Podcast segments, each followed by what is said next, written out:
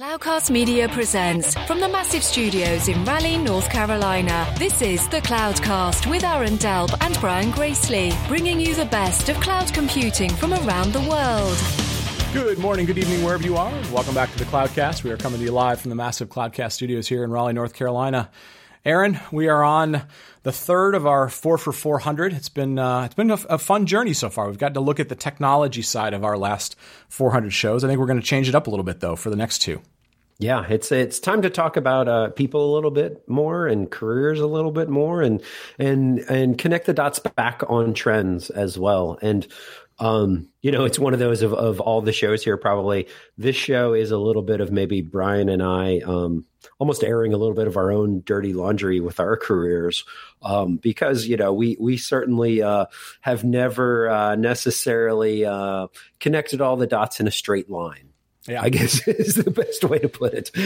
yeah, I think I think if somebody asked what our career path looked like, it may look a little bit like the uh, old Oregon Trail video game. You know, it's a lot of. right.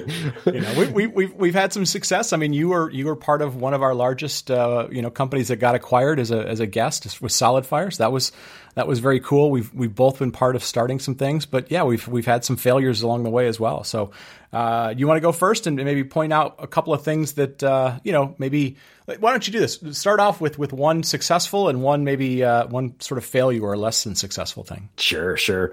Um, so I, will I'll start the success. Um, to be more a combination of career decision, but then also career approach.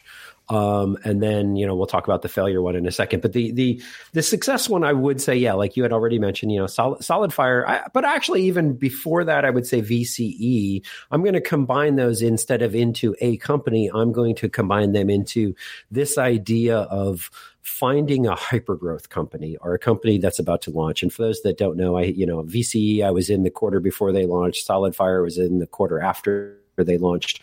Um, both companies, uh, you know, grew extremely well over the years um, to you know various amounts of success um, and, and, and, eventual exits. Um, but the idea here of of you know learning from a hypergrowth and just being thrown in the deep end and the idea of there's not necessarily any wrong answers because everyone is just scrapping and waking up every day and putting in a lot of long hours but you know two years at a house in your career. Um, so I'll do, I'm going to do with that one and kind of flip it back to you, and then we can kind of maybe talk about some of the others as well. Yeah, I'll uh, I'll throw out kind of in the same same vein as you without airing all the dirty laundry, but I'll throw a couple of things that you know people can just kind of consider when they're uh, looking at you know career choices or things that might succeed or fail. Um, you know, I was at uh, I was at Cisco uh, right around the time we started the show. Actually, I think we were the original massive Cloudcast studio was a closet over at uh, over at Cisco. Um, yep. But and uh, unfortunately, we had a picture and it's lost to time. We can't I, find I, the picture. I, I, think I might have it somewhere. We'll oh, do you really? I might. Um, anyway, so, so I was I was working on some uh, I was working on some data center stuff and early cloud stuff, and we they, you were VCE before it was VCE and before I was even. Yeah, there. yeah, yeah. And then I, I, was at Cisco, and and we uh, we hired a guy named Lou Tucker, who was sort of a, a just a, a, rock star luminary in the industry. Had been at Sun, and, and people knew Lou around open source, and and Cisco had a, had gotten this guy, and he was going to lead the open source stuff. And and luckily, I got to work with Lou directly in the office of the CTO and you know there was a lot of optimism. It was like okay open source is becoming a thing. Openstack's becoming a thing. Um, this is going to be a chance for you know cisco to put a bunch of money into it and it was one of those ones that by by nothing that Lou didn't try and do, it was just a realization that you know one person is really really hard for one person, especially an outsider, to change the culture of a company. And, and open source really was was never something that Cisco was going to get right. They've never necessarily gotten it right, and it's just their culture. I mean, when you've been around for twenty plus years, it's hard to change the culture. So be very very careful if uh, you get uh, brought into an opportunity that that stepping back from it a little bit, you go how much of a culture am I going to be asked to change? Because it is a uh, it is very very hard to move big boats and turn them. So it's fun. You'll learn a lot, but uh, you know be be tempered in, in how much you think you're going to change the culture. Yeah, uh, and I would just just add to that too. It, it, um, we we both have had the the uh, the experiences with that of mm-hmm. you know the the culture clashes, if you will, and and and but it's not even us. Like let's let's take a you know a pretty recent ex- example. You know Diane Greene at Google. Yeah. right? Like it, it, it doesn't matter where you you necessarily go. You take any one of our big industry giants and you try and you know at the sea level if they try and inject a certain amount of change, try and inject a certain amount of culture you know it, people is is i don't want to say easy but people is easier technology is easier culture is hard super hard super hard i'll throw one one one other one out there um, and this is this kind of goes to the you know, lots of people will change jobs, and you will hopefully get a chance to work on a lot of different technologies.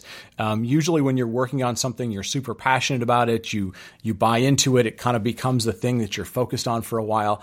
Uh, but I will I will throw this lesson out there, and I'll, I'll, kind of give the backstory out and then explain the lesson.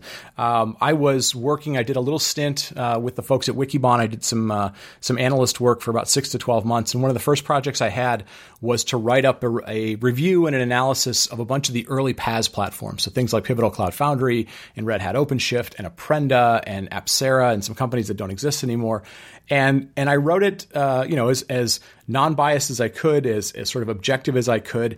And at the time, it was the very first release of Red Hat OpenShift. They had just shifted to Kubernetes. People really didn't know what that was. People didn't trust Google. And Pivotal Cloud Foundry was very well established at that point. And the, the, conclusion of the paper was basically, you know, if you're looking for something like this, Pivotal is a much better choice. And I remember the Red Hat people not being real happy with me at the time. Um, you know, nobody likes to come in less than first and any sort of thing. And I just explained to them, I said, look, this was my criteria.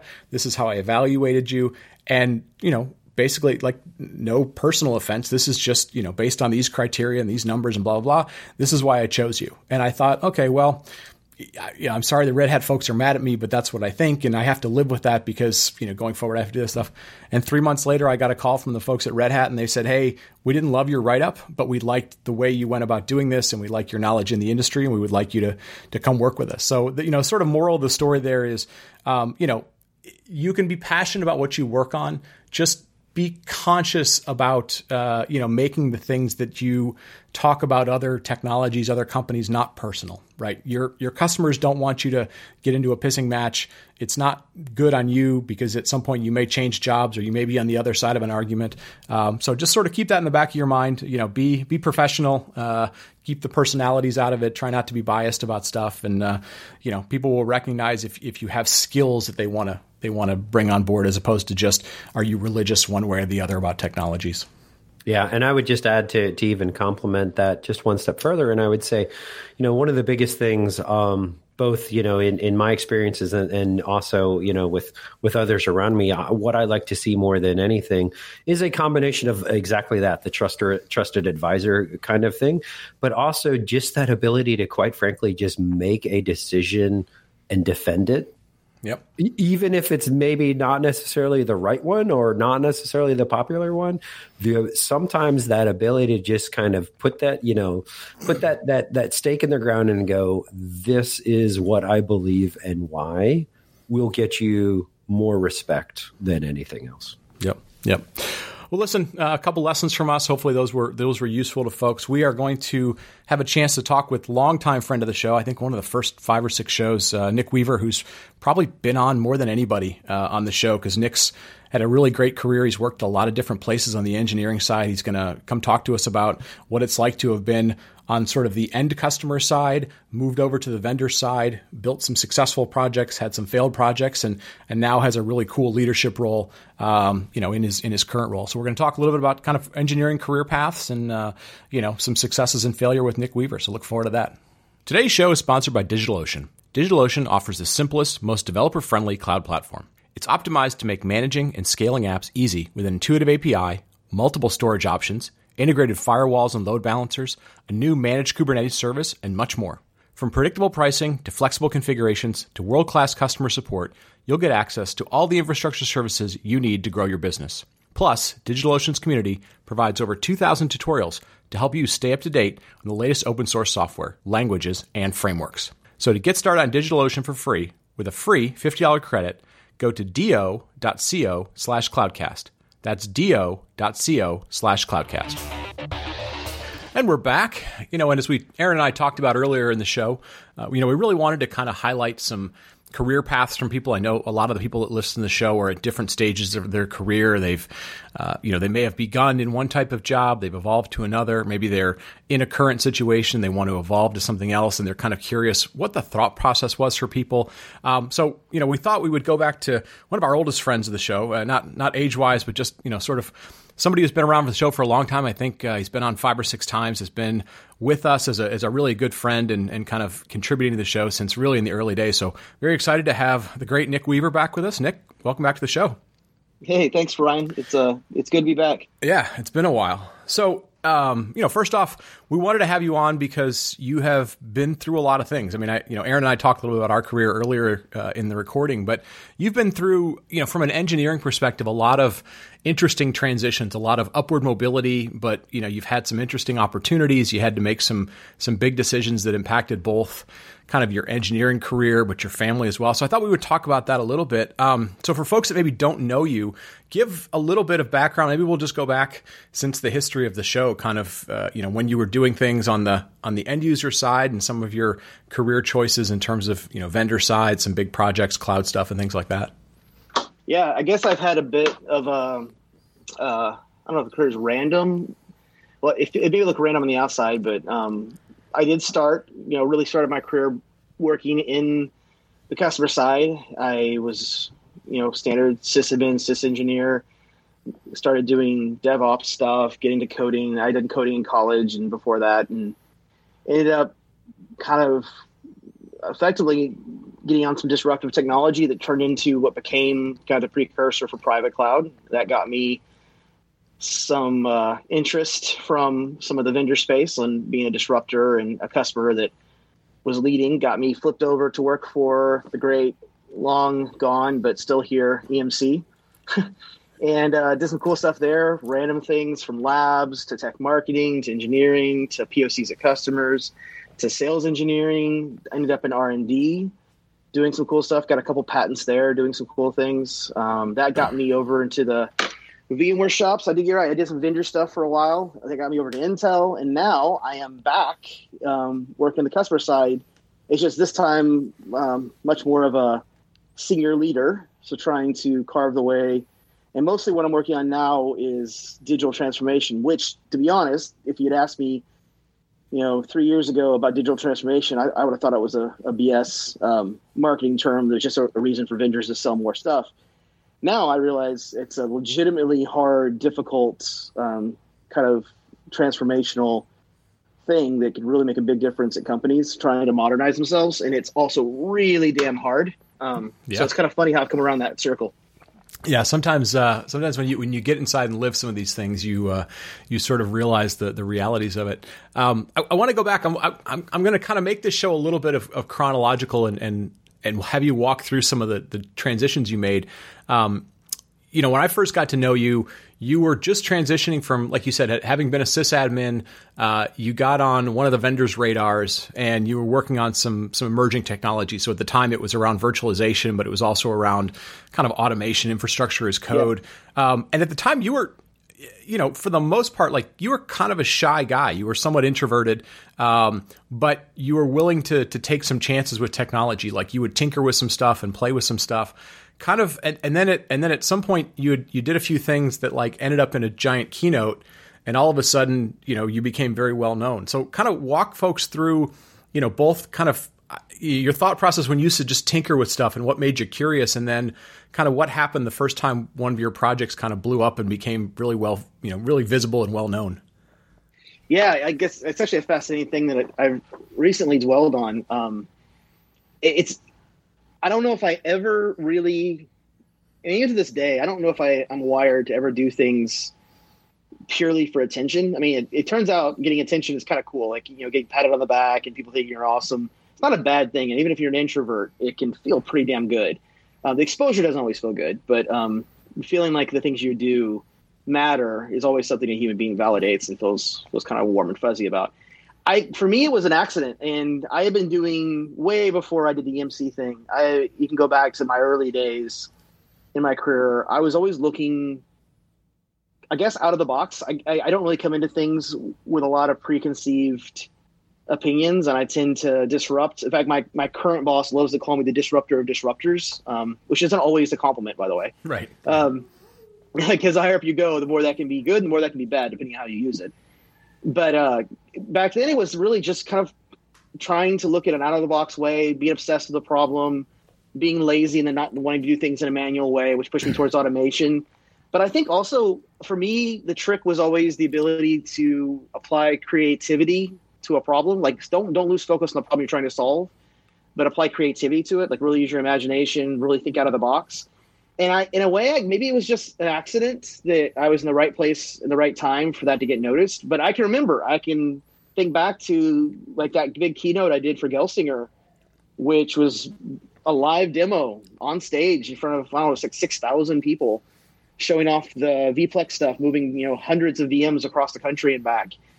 And I built that thing. I only started working at EMC, I think, six weeks before, and coded most of that. I mean, the whole idea, concept, doing it all, and it was all so fast. And it was really there was this guy named Steven Spellacy who was really the the harvester, right? He saw what I was capable of. I pitched him the idea, hey, why don't we just do this? I was using my creativity. He was really the one who said, hey, this would be great, and like set it up. And he was really the one that facilitated the whole thing, and she should get most of the credit. But I remember doing that, and after it was over, like the reaction I got, everybody was like, excited. I walked into a meeting with maybe a hundred of my peers, and they all stood up and applauded me, and I almost cried because I was I didn't expect it. To me, it was just it was just doing my job, and um, and it was special, and, and I'll never forget that. But at the same time, I mean, five minutes later, I was more obsessed with the next problem, and I think that's that was one of the ways that I think I'd be able to keep myself grounded, even with that kind of praise and publicity that I had earlier. Was it mattered more to me that I did something creative that solved the problem and that felt good than it necessarily did to be popular. And I still coach people who who have that kind of popularity attraction to get into that thing to say never lose focus on what got you there. Um, because the popularity itself is not the is not the reward. It's just like the symptom of the reward.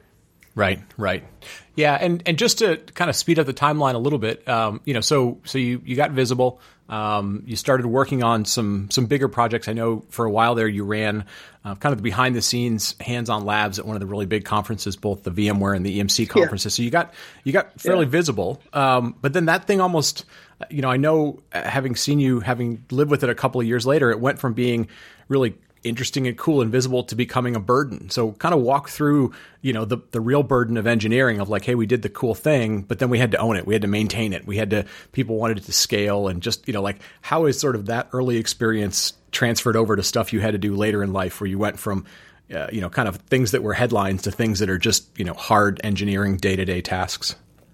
Yeah, there's a there's an interesting um in hindsight there's an interesting responsibility with being able to take a space that is looking for innovation that may not understand the problem but can recognize creativity or someone who can give the direction on how to solve, solve that problem. And then the, then the following responsibility to own that and not just take the credit for the idea do enough to get everybody excited then walk away from it. And it, there's a and the great the great leaders can recognize both. In fact i say one of amazon's probably greatest um, structural things they do is they really are careful to hire leadership that has the execution delivery ability um, as much or more than the ability to come up with the concepts, the pitches, and stuff. You got to have both. And so for me, the, the journey from um, the early days of doing cool things, then going into the EMC, doing bigger things, and then getting more and more responsibility and using more and more creativity.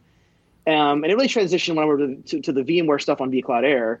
But there was the, also the factor that I think that really plays in there is scale because if you're doing something at a smaller scale you can take more risk. It is more about the concept. When you go into larger scale larger enterprise things larger hands-on labs building your own public cloud those kind of things um, the concept is important in the creativity and the uniqueness of how you approach it but the execution is so much more because of the scale problems because of the size of the investment and the dependency on that capability all the kind of different wirings that occur there. And so the maturity of dealing with that scale and that responsibility came with it. And I, again, I made lots of mistakes on that journey.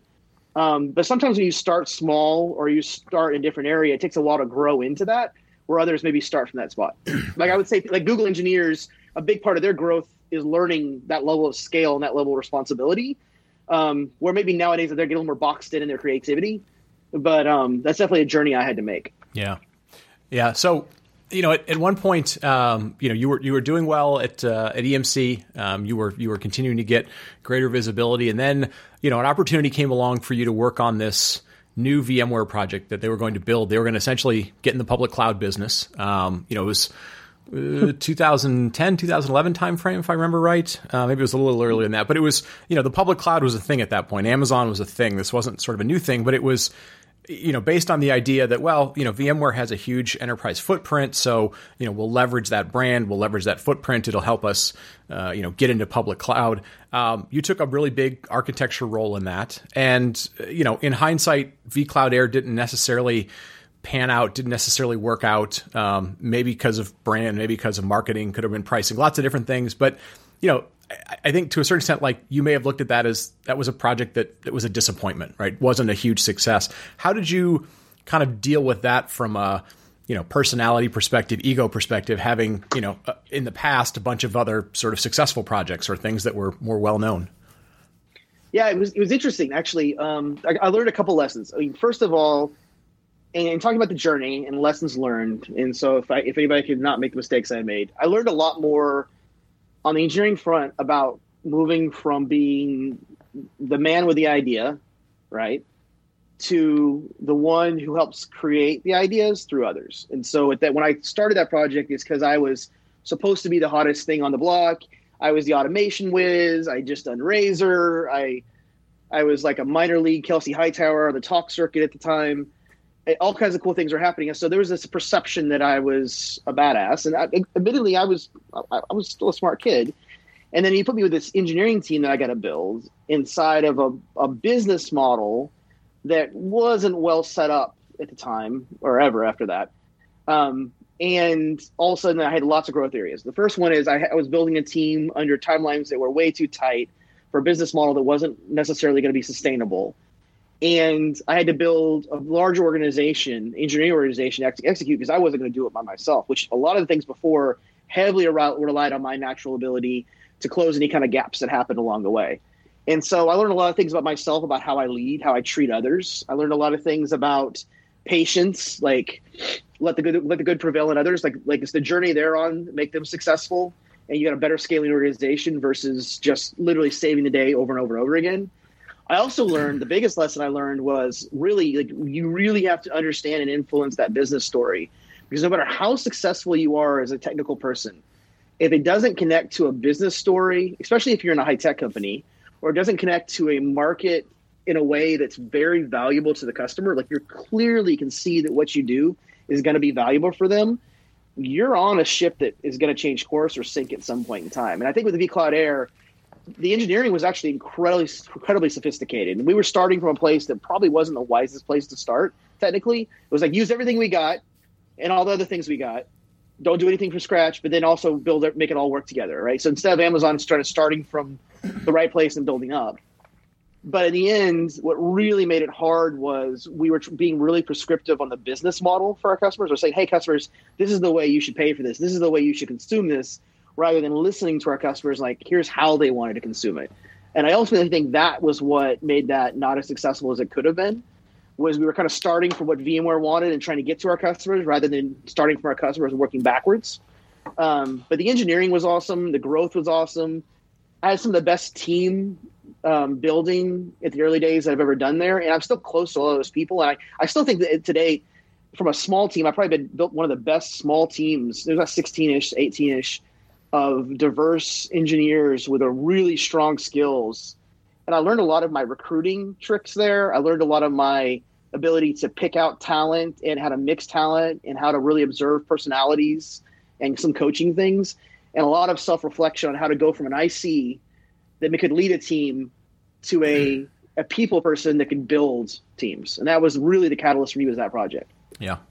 Um, yeah, and you know, we we talked about sort of the history of the show and, and the challenges of competing with the cloud. So that wasn't really the, you know, the, the main focus. I I think, like you said, I think the big takeaway that, that people should have sometimes in, in looking at a, a similar situation, you know, is you you do have to try and find situations, and, and they can be hard to find sometimes. But you know, you, you need to align sort of the engineering tasks that are going on uh, the way that the business model is aligned, you know, are those things well aligned? How are you engaging with the, the end user customers? And, you know, the, the, companies that are really successful tend to get those right. Some of it may be luck and, and others, you know, it's execution. And, and there are lots of ways to maybe get those things uh, off. Maybe, you know, not completely wrong, but off to a point where it may not be as successful as you wanted it to be. So, uh, you know, definitely some, some lessons that people can take away from that as they look at, look at their job or look at new opportunities.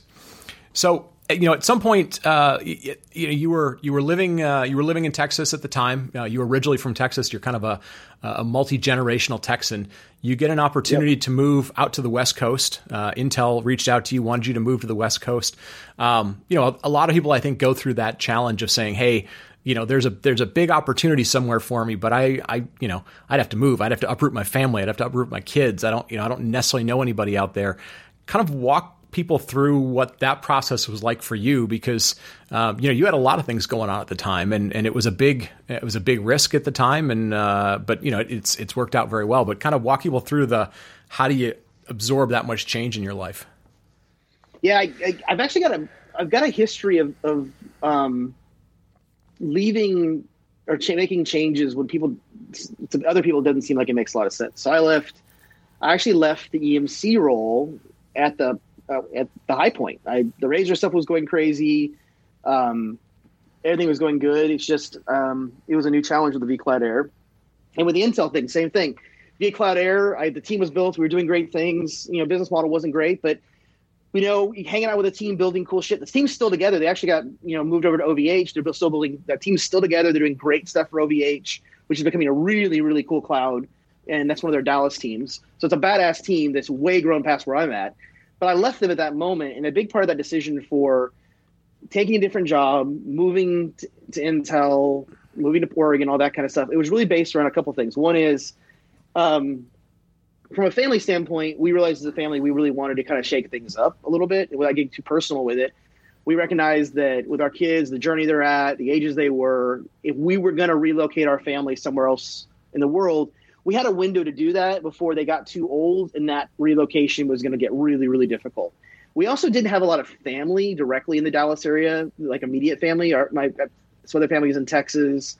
Um, her family was in Louisiana, and so us moving up there would be a more distance. But it wasn't like we were all living in the same town and ripping up roots that were really difficult to replace. Um, and so we had a little bit more ability there. The other thing was um, Dallas is a great city, and um, there's lots of really great companies there, but for my career path, um, I was running a satellite engineering site um, for a specific engineering subsection of the Cloud Air project in Dallas when 99.9% of VMware was back in Palo Alto. And so with Intel, even though their headquarters is in Santa Clara, there's like 14,000 people in Hillsboro working. It's a, a center of activity and engineering. And I realized at a certain point in my career growth, you're going to have to get closer to the mothership or you don't have the influence. And going back to the comment on the business part of it. Like you could be an IC or people manager who's obsessed with the technology. There's nothing wrong with that. You can be obsessed. There will be somebody above you who will connect what you're obsessed about with what the business needs, right? And that has to exist. And that person will be both obsessed with what you can do technically and what you care about, and obsessed with what the business needs to be successful and how technology can disrupt and ship and make them differential, you know, differentiated in their own market and that's the role I was moving towards was more being that line between not just understanding how like I knew what technology was capable of. I could build teams, I could be intimate with them, I could understand them, I could help select the, the leaders to run them, and I could protect them. But I was moving more and more to how to use technology for business problems. And so to do that, you have to be close to the business part of it. You have to be within that region. You can't just be in an, an outlay site. And so for Intel, that was motivation. Is hey, I can get close to one of their main sites we can move to Oregon, which is a very different climate, um, um, way more access to beaches and skiing and outdoors. We felt it might be a better environment for our family. Also, a disruption to our family kind of reset things. And so those things all kind of rolled up into a bit of a risk and experiment, but they felt like the right thing to do.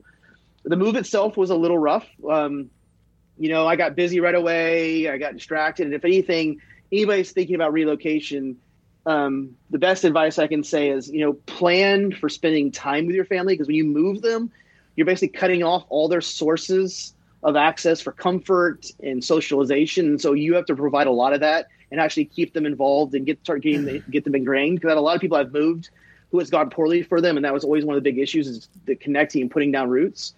Um, but we worked that out, and now honestly, we're I guess five years later, and I don't know how in the world we could ever leave this area in some ways because our roots are deep. We've loved it up here. We feel like it was one of the best decisions we've ever made in our family's life was moving up here. And I'm, it's not just about Oregon, though. Oregon is amazing. I'll say that.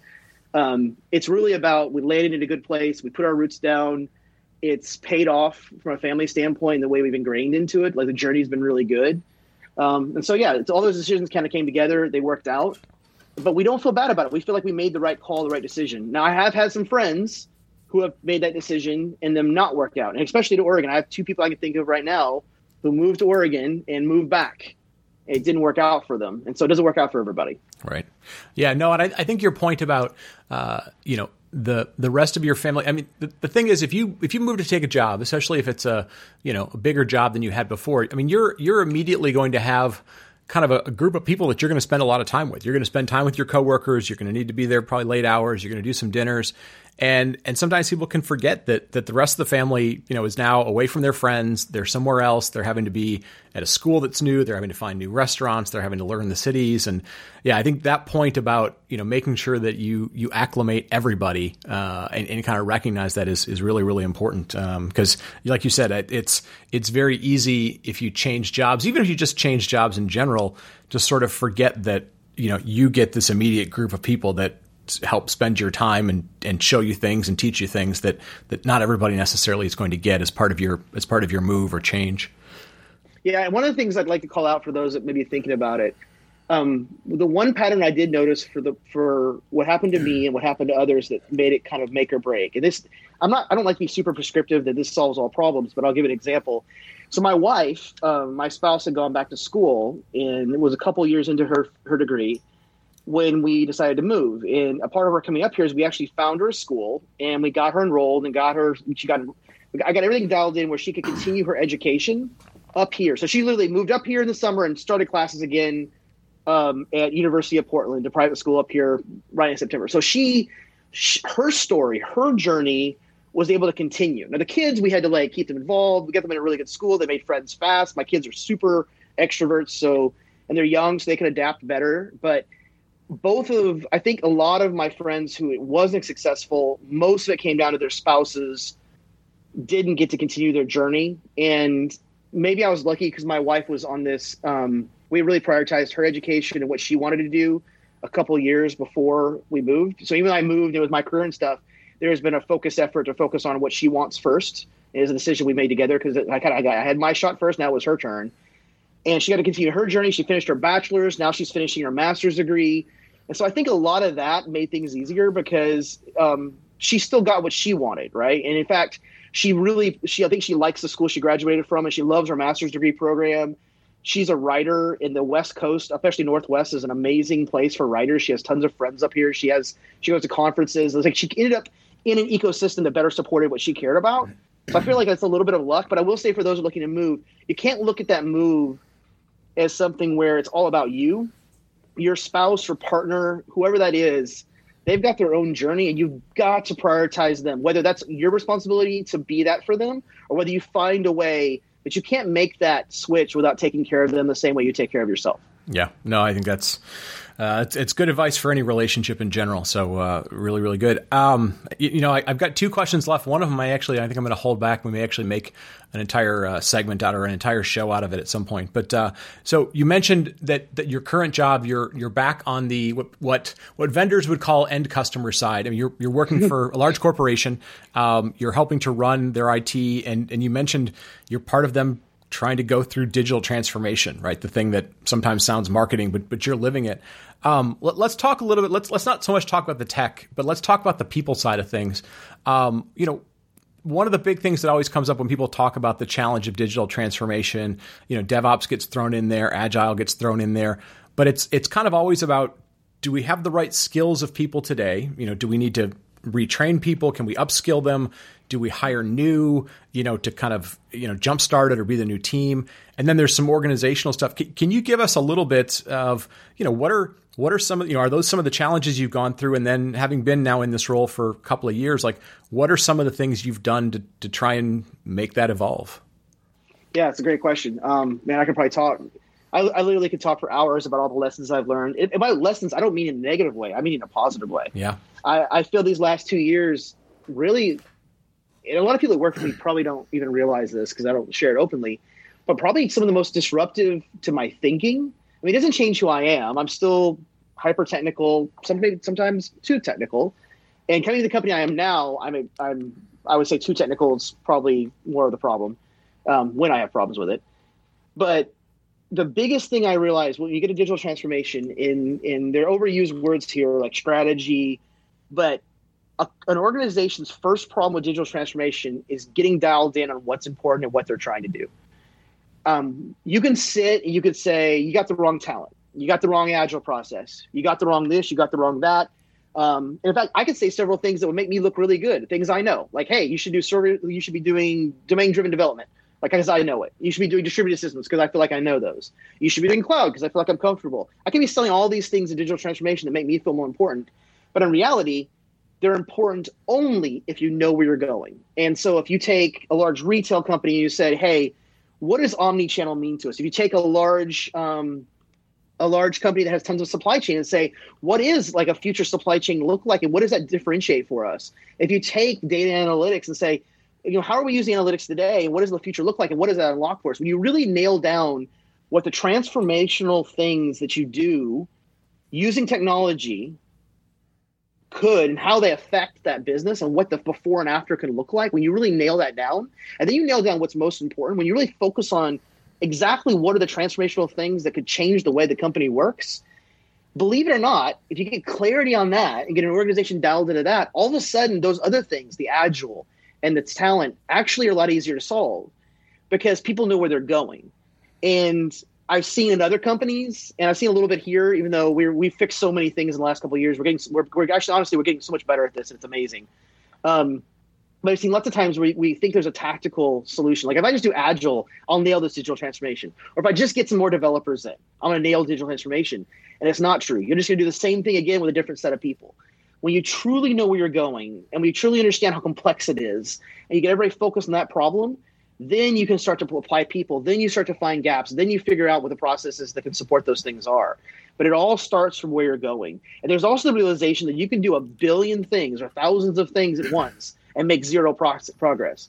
When you really focus on what the big things that technology can do to disrupt and change your corporation are, and you really focus on those, number one, you'll make progress. And some of those can have huge impact. Number two, you'll get good at transformation. You know, you get good on a couple of them, you'll get good at several of them. And pretty soon the other ones will fall in. And so they take too many on at once that they get stalled. And also, there's a when you have huge companies that have been around a long time, you have lots of lots of people who are really, really smart, people managers and technical people who just want to know what's next. They want to know what the next mission is. And when you're, I mean, you've got isolated groups inside a corporation that own that mission, and the rest don't own it. They're going to be resistance to it, right? They're going to push back against it. They're going to, they're going to talk back channel. They're going to resist it. They're going to do all kinds of things which will slow the process down. When you bring that story out and you really let the, whole technology organization, the whole business organization understand it's a shared goal, that we're all in this together. All of a sudden, people realize they have a place. There's a future for them because I have as many times as I walk in a brand new developer who's young, who adds to things, and who's disruptive to thinking. I also have a 20 year vet who brings brings an operational experience, who looks at what they're doing and goes, "Oh, I didn't realize it was that simple." And you put those two together and give them the same mission, and it's amazing how powerful that actually is. Because that 20 year veteran cares about that company more than that new person ever will, or maybe not ever will, but for a long time. And they will do the right thing because they they've earned that place and they know all the ins and outs of the politics. They know all the ins and outs of the organization. What they don't know is that transformational unlock to how to think differently. So if you can mix those two things, that's where I found it most powerful. Yeah, no, I think that's I, I think that's great insight. I, I, you know I always you, you know me, I always try and narrow things down to sort of sound sound clips and sound bites and stuff, and I always get to the point where I'll say sometimes, you know, a lot of times digital transformation is just, you know, from a business perspective, if you can think about putting the internet between you and your customer and then narrow down everything that goes on in between which is i think is a lot of what you're talking about which is if you're going to reimagine what you do you basically have to get to well what would we like the world to look like? What we, what, what's what what could be possible and then you kind of work backwards from what's what's that possible um, right. you know and, and again there's lots of different ways to explain it but i think i think you hit on the thing that i found ultimately makes customers the most successful is if you if you're starting some sort of big transformation with well we're going to have this new technology or we're going to use this new technology it's going to transform us you will ultimately you know be out looking for a problem you will be a hammer looking for a nail if you start Yep, with a if you start right. with a business problem things sort of fall into place because obviously the leaders in the company have a vested interest in that they want the business to grow but the people that work there would love to see the business grow as well. It gives them direction. It gives you, you know, a reason to want to be creative from the bottom up. It gives the top down a reason to to set goals that are big and and support you financially and and so forth. So you know, I think that's I think that's awesome. And like you said, we we probably uh, could go into you know a whole long discussion about that. Um, obviously, sometimes it's tough to get into into some of the things without all the details, but uh, very very good stuff. Nick, let me ask you one last thing before we go. Uh, this is sort of a, a little funny story that I know you and I have talked about before. Um, when you moved out to the West Coast and you started getting to to hang out with a bunch of the sort of you know big brains and really smart people look at Google and other places. Um, there were a few other Nick Weavers in that universe. Give folks just a little sample of uh, what happened with you and the other Nick Weavers of the world.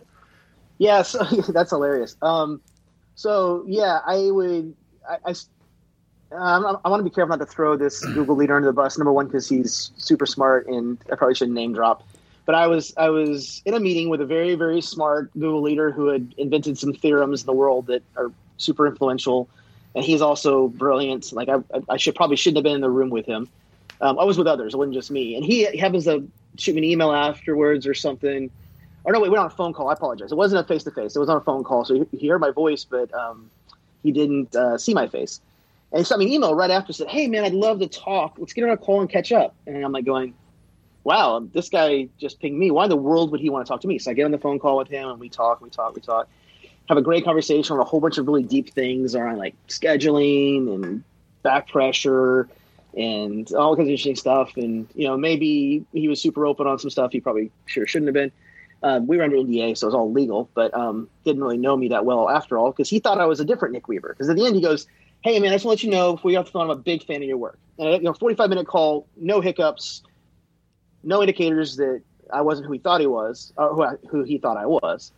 And at the end, I went, "Whoa, whoa, whoa! What do you mean my work?" Because in my head, it was impossible that this gentleman could have ever heard of anything I did from his level for what he was doing with doing in the world. And he goes, "Aren't you Nick Weaver from Berkeley?" And I went, "I am not. I know Nick Weaver from Berkeley."